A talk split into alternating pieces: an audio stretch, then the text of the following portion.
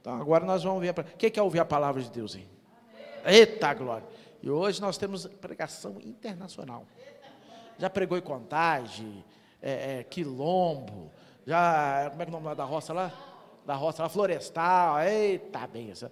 Hoje a nossa irmã Aline vai ser boca de Deus para nossas vidas essa noite, amém? Então vamos chamar ela, vamos aplaudir ao Senhor, glória a Deus. Estenda a sua mão para ela, vamos orar. Ó Deus, em nome de Jesus, colocamos a vida da tua serva nas tuas mãos, te pedimos, ó Pai, fala conosco através da vida dela, que aquilo que o Senhor colocou no coração dela, para falar ao nosso coração, venha penetrar na nossa alma, nos ensina, nos instrua, nos corrija, nos exorte, conforme o teu bem querer, usa a tua serva, meu Pai, em nome de Jesus, amém? Amém, glória a Deus, amém? A paz do Senhor, igreja. Que é isso, irmãos?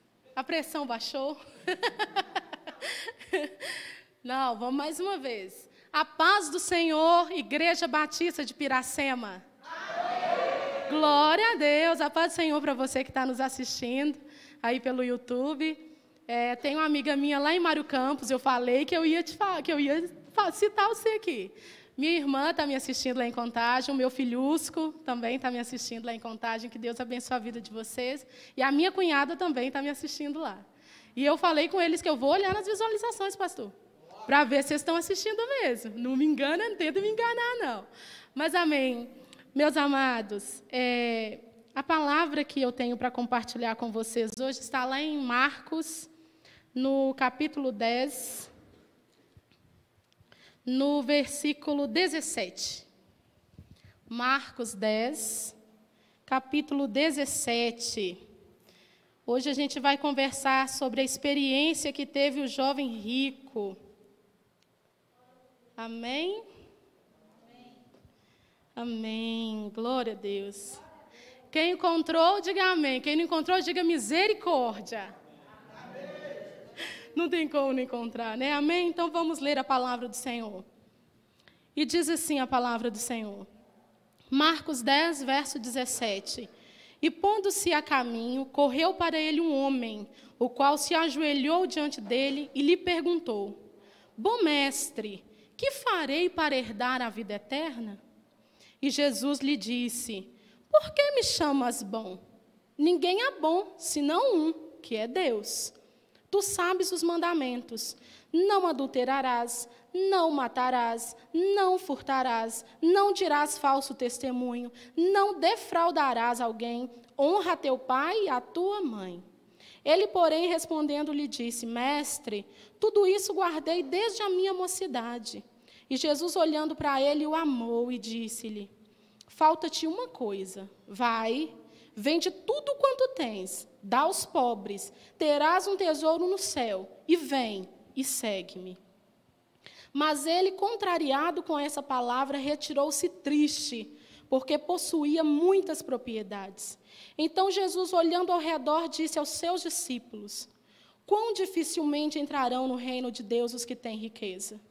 E os discípulos se admiraram dessas suas palavras, mas Jesus, tornando a falar, disse-lhe: Filhos, quão difícil é para os que confiam nas riquezas entrar no reino de Deus. É mais fácil passar um camelo pelo fundo de uma agulha do que entrar um rico no reino de Deus. E eles se admiraram ainda mais, dizendo entre si: Quem poderá, pois, salvar-se?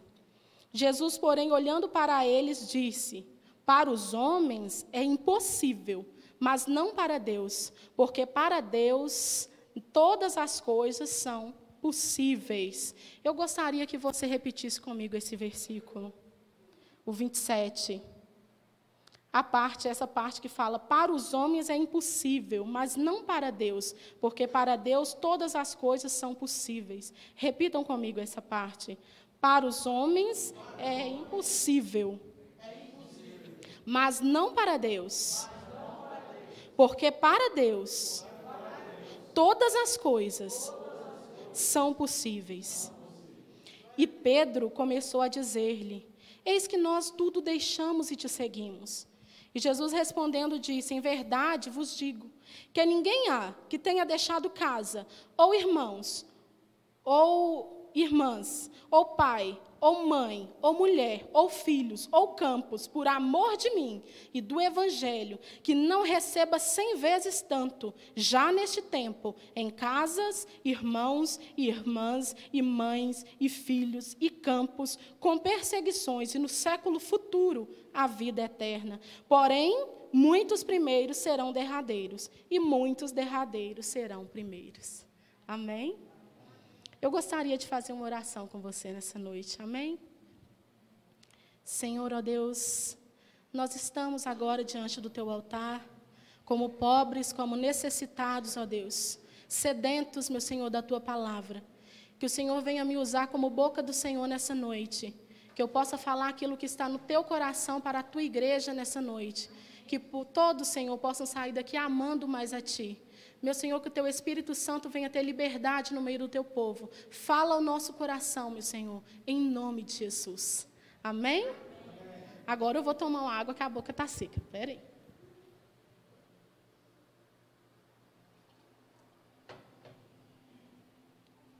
Glória a Deus. Aleluia. Eu falei com os irmãos que se eles não glorificassem, eu ia pegar eles depois do culto. Vê se pode. Mas amém. Meus amados, nós estamos diante de uma passagem onde um jovem, ele corre para Jesus. Jesus, se vocês leem um pouco antes, Jesus, ele estava abençoando as crianças e ele falou o seguinte, que Jesus, né, os discípulos estavam, ele estava em um determinado lugar e os discípulos estavam impedindo Jesus de abençoar as crianças. Jesus fica indignado e diz para eles assim, ó, no versículo 14, indignou-se e disse-lhes, deixai vir a mim os pequeninos, e não os impeçais, porque dos tais é o reino de Deus. E quando Jesus sai dali daquele local, vem correndo um jovem para ele. E esse jovem faz algo que não era muito comum para o povo judeu.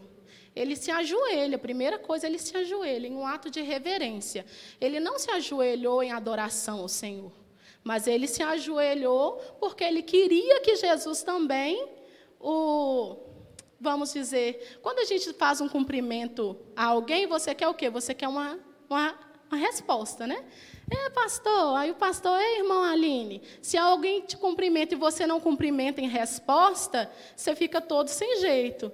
E foi exatamente isso que o jovem fez. Ele queria algo de Jesus, porque ele também se considerava, né? Porque o povo judeu, na verdade, eles só se ajoelhavam perante a pessoas muito conhecidas, a pessoas que tinham um grande respeito na sociedade, as pessoas que tinham uma grande autoridade. Então, ele achou o quê? Eu também sou muito conhecido. Eu também tenho autoridade, eu também tenho respeito. Então, eu vou me curvar diante desse Senhor. E quando ele faz isso, ele faz uma pergunta ao Senhor. O que hei de fazer para herdar a vida eterna? Irmãos, isso é uma pergunta que muitas vezes permeia o nosso coração. O que faremos para herdar a vida eterna? E, na verdade, nós não temos que fazer nada, porque herança se dá de pai para filho, não é verdade? Só que, como que nós vamos herdar a vida eterna se nós não temos parentesco com Deus? Aquele jovem, ele não tinha parentesco com Deus para herdar a vida eterna. Porque, pelo que a gente vê no decorrer do texto, ele não conhecia Jesus a fundo. Ele não tinha experiência com o Pai, com o Deus, para que ele herdasse a vida eterna, porque ao homem isso é impossível. Nós, por mais que nós façamos, por mais que sejamos bons aos nossos olhos, né, por mais que a gente seja cumpridor da lei, nós não merecemos. Não tem como a gente conseguir entrar no céu por nossos méritos. Não é pelo que eu faço, mas é pela graça. Salvação é a graça. Salvação é de graça. Lá em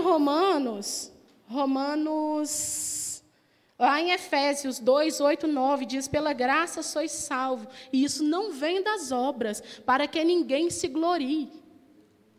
Então, a salvação, ela é de graça, ela não é por herança. Herança você consegue de modo humano. Mas para Deus não, porque o que nos faz filhos de Deus é o sangue de Jesus vertido lá no Calvário. Esse sangue te dá direito à vida eterna. Só que esse jovem, ele ainda não tinha essa experiência. Ah, irmã Aline, mas como você sabe que ele não tinha experiência? Sabe por quê?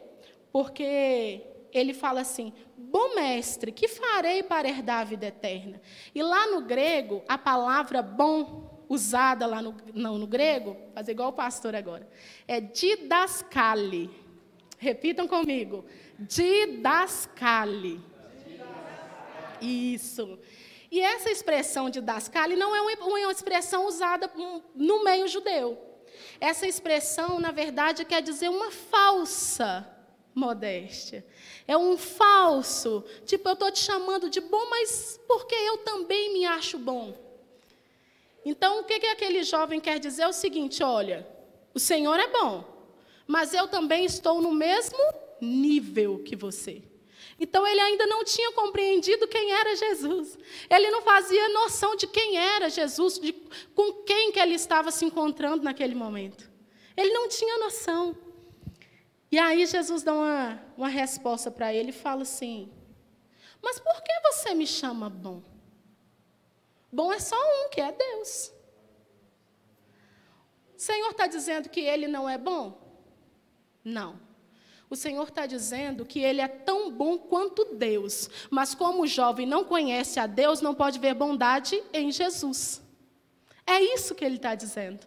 Jesus está dizendo, olha, quando você conhecer o dom de Deus, é aquilo que ele disse para a samaritana, quando você conhecer o dom de Deus, e você perceber quem te pede da água, eu vou te dar a água da vida. É isso que ele está dizendo para aquele jovem. Enquanto você não conhecer a Deus, você vai achar que você é o meio igual, só que é o único que vai dar a vida no Calvário sou eu, por amor à sua vida, meu querido. Ele ainda não tinha compreendido isso. E aí Jesus vai mais a fundo e diz assim, você sabe os mandamentos. Está lá no verso 19. Não adulterarás, não matarás, não furtarás, não dirás falso testemunho, não defraudarás alguém, honra teu pai e a tua mãe. É interessante que esse versículo, esses versículos, esses mandamentos que o Senhor frisa para aquele jovem, são exatamente mandamentos que nós devemos fazer com o próximo. É algo que nós devemos fazer com o próximo. É algo que você precisa fazer para quem está do seu lado. Porque, olha só, não matarás, não furtarás. E, na verdade, vocês sabem a diferença entre furto e roubo, né? Porque o roubo é quando a pessoa tem contato com você, o furto não, ela te subtrai sem você nem perceber. Então, Jesus frisa esses mandamentos e diz para esse jovem, você cumpre esses mandamentos? Por que Jesus pergunta isso? Será que é porque aquele jovem era realmente cumpridor de todos esses mandamentos?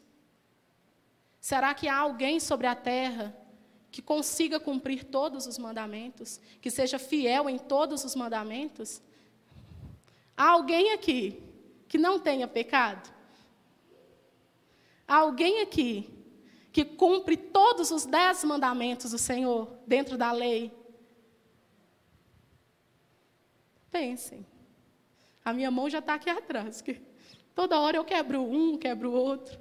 Você sabe por quê? Porque todos esses se resumem em um só.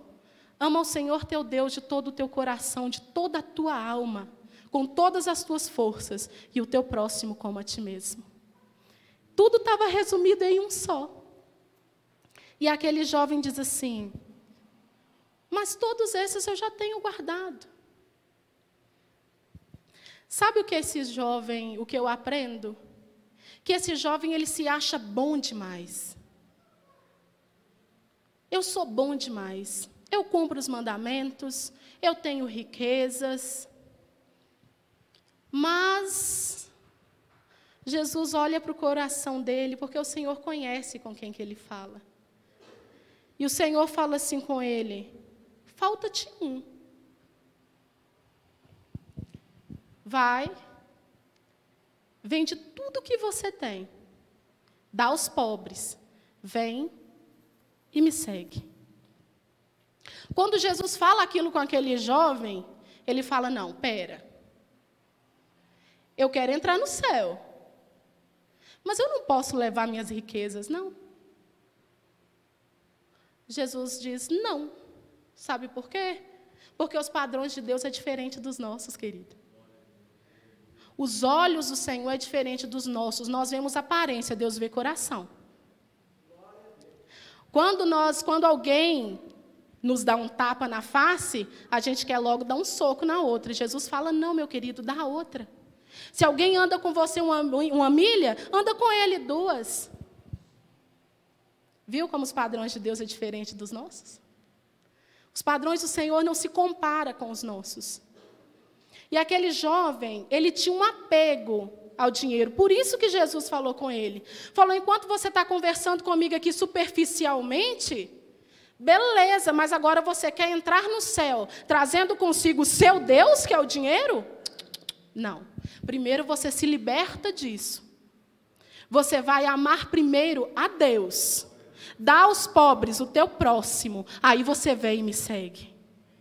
Quando você amar o teu próximo, como você ama a ti mesmo, e amar a Deus sobre todas essas coisas, você vem e me segue. Porque aí eu vou te ensinar a caminhar, a caminhada gradativa, para você chegar no céu, meu querido. Porque a salvação, ela é pela graça. Mas se você olha para você hoje, eu creio que aqui todos são cristãos. Se você olha para você hoje e você lembra do encontro que você teve com Jesus, mas não houve transformação de vida, você está andando com Cristo errado. Desculpa eu te falar isso, te dessa informação, mas você está andando com Cristo errado, porque não tem como você começar a andar com Cristo e você viver na sua velha vida. Quando você começa a andar com Cristo, você começa a se parecer com Ele. Você começa a ser moldado por Ele. O Espírito Santo começa a tirar tudo aquilo que não agrada a Ele, porque o céu é para os santos, é para os separados. Não é para qualquer pessoa. Não é de qualquer jeito. Aquele jovem tinha um apego ao Deus Mamon, que é o Deus da riqueza. E ele não queria abrir mão disso. Ele, olha, não, eu até queria entrar no céu. Eu até tenho desejo. Mas eu não estou afim de abrir mão disso que está me pedindo agora, não. Então, o que a palavra diz? A palavra diz que ele sai triste. Sabe por que ele se entristeceu? Porque Jesus foi lá na ferida. Enquanto ele estava falando os mandamentos, isso eu cumpro. Mas aí o Senhor vai lá na ferida. E o Senhor sabe o que está conversando com você nessa noite. O Senhor sabe aonde que está o seu apego, o que te impede de realizar a obra. O Senhor sabe o que está te impedindo de receber o chamado do vem. Vem andar comigo. Vem ser meu parceiro. Vem dormir onde eu durmo. Vem. Mas depois que você deixar isso tudo, depois que eu for a sua prioridade, quando eu for a sua prioridade, aí você vem. Porque aí você vai começar a trilhar a caminhada para a vida eterna. E é impressionante que quando aquele jovem ele sai triste, Jesus ele fala assim, quão difícil entrarão no reino de Deus os que têm riquezas. Sabe por que é difícil? E não é só os que têm riquezas, não. É difícil largar a mentira, largar o engano, largar o adultério. É difícil, amados. A gente abrir mão daquilo que nos faz bem é difícil. Só que Jesus conhece o coração do homem. E tudo isso aqui, tudo isso é passageiro. Tudo isso só satisfaz a nossa carne. Só satisfaz aquilo que é carnal. Mas Jesus está dizendo, é muito difícil vocês abandonarem isso. É muito difícil vocês deixarem para trás uma vida de pecados. Eu reconheço isso, eu sei que é difícil. E aí os discípulos ficam admirados. E Jesus fala, filhos, é mais fácil um camelo passar no buraco de uma agulha do que entrar um rico no reino dos céus. O que o Senhor está querendo dizer com isso? Alguns estudiosos vão dizer que o fundo de uma agulha era uma passagem que tinha em algum muro de algumas cidades, onde os camelos eles tinham que se ajoelhar para passar. Mas eu pesquisando, não tem respaldo bíblico, arqueológico que dê vazão a isso. Então eu fico com a interpretação de que quando Jesus quer dizer isso, Jesus está dizendo, olha, é impossível vocês entrarem no reino dos céus por vocês mesmos.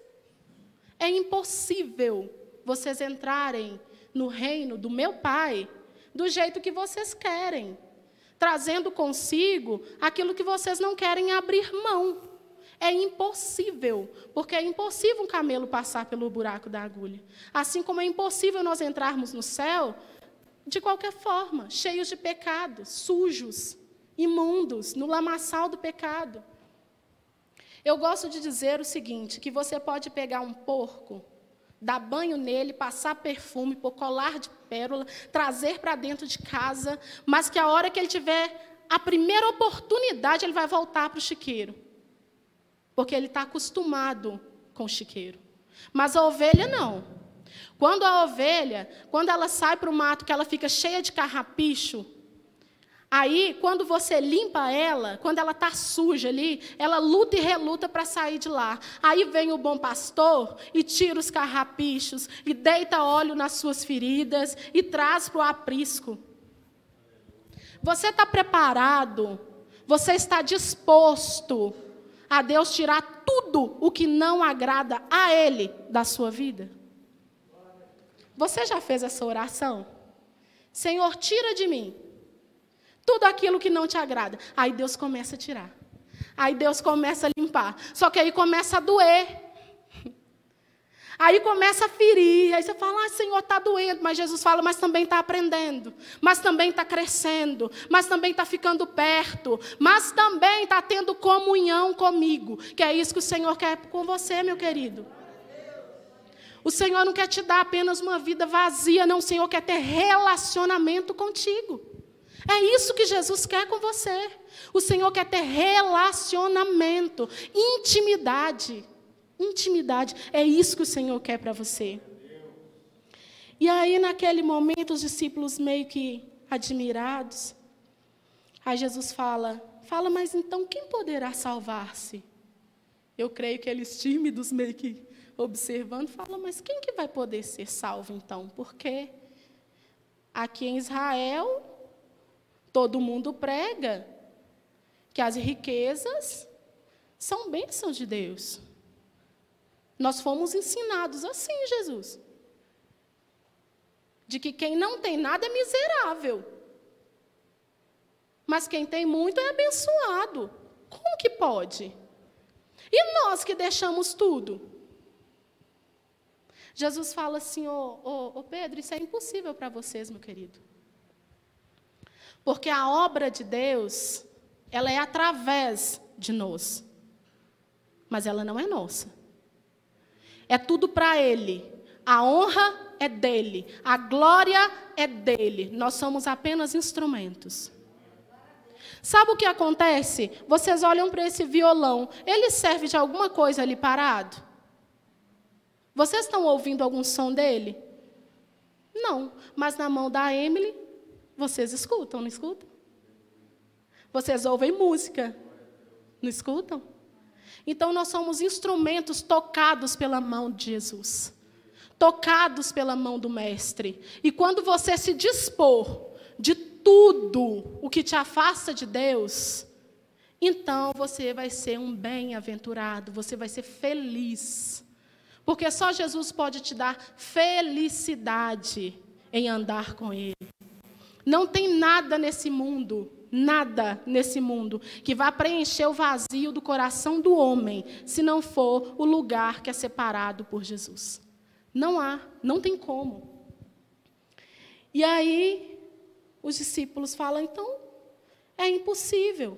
E Jesus fala assim, mas olha, aquele que abriu mão de casa, de família, que abriu mão dos seus bens para me servir, há dele que não receba 100 vezes tanto nesta vida, mas também recebe a vida eterna. Irmãos, isso é promessa. E nós cantamos aqui que Deus não é homem para que minta, nem filho do homem para que se arrependa. Você declarou isso nessa noite. Nós declaramos. E a promessa do Senhor, aquele que abre mão. Porque Jesus falou assim, quem quiser ganhar a sua vida, esse vai perder. Mas quem perder a sua vida por amor de mim, esse vai achar. Você está disposto a perder a sua vida por amor ao Evangelho, por amor a Jesus? Você está disposto a abrir mão daquilo que satisfaz a sua carne para satisfazer a vontade do Pai? E termina no verso 31 dizendo assim, só tem uma coisa, os primeiros serão derradeiros. E os derradeiros serão os primeiros. Meu amado, não tem acepção de pessoas no reino de Deus. Você pode ter se convertido há 30 anos, há 50 anos, há 40 anos. Mas você também pode ter aceitado a Cristo, ter tido um encontro com Ele ontem, hoje. E não é porque estamos na igreja que nós não precisamos encontrar com o Senhor todos os dias. Nós podemos vir ao culto, nós podemos cantar no culto, nós podemos pregar no culto e sairmos daqui da mesma forma que entramos. A escolha é sua. Você escolhe. Mas nós também podemos sair da nossa casa, vir para o culto, reunir com os irmãos, estar em comunhão para adorar aquele que era, que é e que há de vir. Meus amados, o que o Senhor, eu ouço uma expressão direto que o povo diz, mas o inimigo tem pressa, porque sabe que Jesus está voltando. Mas Jesus tem mais pressa de tirar vidas do inferno e levar para o céu, porque Jesus está voltando. O fato é o mesmo, só muda a causa. Nós saímos da nossa casa, nós viemos ao culto, estamos aqui em comunhão com os irmãos, a igreja somos nós, Deus habita dentro de você. Mas é na comunhão do corpo, é na comunhão onde nós sentimos a presença de Deus, é na comunhão onde o irmão nos exorta, é na comunhão onde nós alegramos todos juntos, é na comunhão que o Espírito Santo tem liberdade de agir. E Jesus entrou na sua vida, assim como entrou na vida de Pedro, lá no lago de Genesaré, Lucas 5, depois vocês podem ler.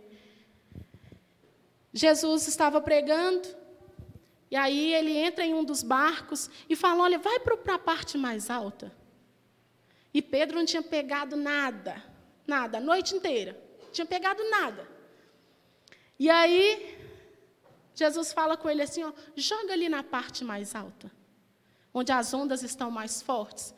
E ele, Senhor, mas nós não pegamos nada, passamos a noite inteira tentando, mas sobre sua palavra nós iremos fazer. Jogou as redes. E a Bíblia diz que pegaram tanto peixe, mas tanto peixe, que o barco quase veio a pique. E ele ficou então maravilhado. Maravilhado ele ficou. E ele falou, olha, Senhor, cheio de temor, afasta-te de mim, porque você é um homem santo e eu sou um homem pecador. E Jesus diz assim, ó Pedro, não temas, porque eu vou fazer de você pescador de homens. O que o Senhor está querendo dizer é, Pedro, larga essas redes aí, porque a sua vida velha não me importa mais, porque a partir do momento que você começar a andar comigo, eu estou entrando na sua vida para mudar a sua história. Eu estou entrando na sua vida para transformar a sua família. Eu estou entrando na sua vida é para te apresentar um reino, e não é o meu reino, é o reino do meu Pai que eu vim representar. É isso que o Senhor está dizendo para você nessa noite. Ei, negue-se a si mesmo. Você pode estar na igreja há 20, 30 anos, mas você precisa negar a si mesmo todos os dias. Nós precisamos escolher a Cristo todos os dias, meu querido. É todos os dias. Somos tentados todos os dias. Escolhemos a Cristo todos os dias. Porque não há nada nesse mundo que se compara com a glória que há de vir. Não se compara com aquilo que o Senhor deixou na sua palavra. E ela é fiel e verdadeira. E quem tem ouvidos para ouvir, que ouça o que o Espírito diz à igreja. Eis que venho sem demora. Eis que cedo venho. Eis que já estou vindo. Ei, meu querido, Jesus vai vir buscar um povo lavado, remido no sangue de Jesus. Você está preparado? Lá em Tiago 4,14 diz o seguinte: o que é a vossa vida? Vocês são como neblina, que aparece por um instante, mas logo se dissipa. Meu querido, nós não somos nada, mas esse nada na mão de Jesus se transforma tudo. Talvez você não entendeu, vou repetir. Você pode estar se sentindo um nada, mas esse nada na mão de Jesus se transforma em tudo. Porque na mão de André era só 2 peixinhos, era só 5 pães e 2 peixes. Mas na mão de Jesus alimentou uma multidão inteira. Que você, nessa noite, não seja como esse jovem que esteve diante da salvação da sua alma, mas ele não teve coragem de abrir mão daquilo que o impedia de ter um encontro com Jesus. Que nessa noite você possa olhar para dentro de você e fala: Senhor, me ajuda a perceber o que tem me afastado de Ti. Porque eu não quero sair daqui triste, pelo contrário, eu quero entrar no céu. Eu quero Te ver face a face. Eu quero estar diante de Ti. Eu quero adorar prostrado aos Teus pés. Oh, Senhor, me dá essa oportunidade. Clame a Deus. Clame a Deus, meu querido. E eu quero convidar você a orar mais uma vez. Eu gostaria que você fechasse os seus olhos. E que você começasse a clamar ao Senhor. Peça ao Senhor. Se você ainda não percebeu, ou talvez tenha sido tanta constância na sua vida, mas que você possa pedir ao Senhor: Senhor, me ajuda a enxergar tudo o que tem me afastado de Ti. Jesus, eu quero sair daqui nessa noite amando mais a Ti. Eu quero sair daqui dessa noite, mas eu quero saber que a minha caminhada irá me levar para o reino dos céus. Senhor, que você possa dizer nessa noite: Senhor, eu não consigo, eu não tenho forças, eu não tenho recurso, mas Tu tens. Senhor, me molda. Me molda, faça-se em mim, que o Teu Espírito Santo entre na minha vida e forje em mim mais do Teu caráter. Para que eu seja cada dia mais parecido com Cristo. Para que quando as pessoas olhem para mim, aonde quer que eu for, que a luz do Teu Espírito Santo seja sobre a minha vida. Que eu possa haver diferença, que as pessoas possam olhar para mim e ver diferença. Que as pessoas possam olhar para mim e sentir que há algo diferente. Que pessoas possam me procurar para orar por elas, para clamar por elas. Porque elas olhem para mim e vejam que há um Deus que pode todas as coisas. Meu querido, ore ao Senhor, ore ao Senhor, ore ao Senhor, ore ao Senhor, Jesus, ore ao Senhor.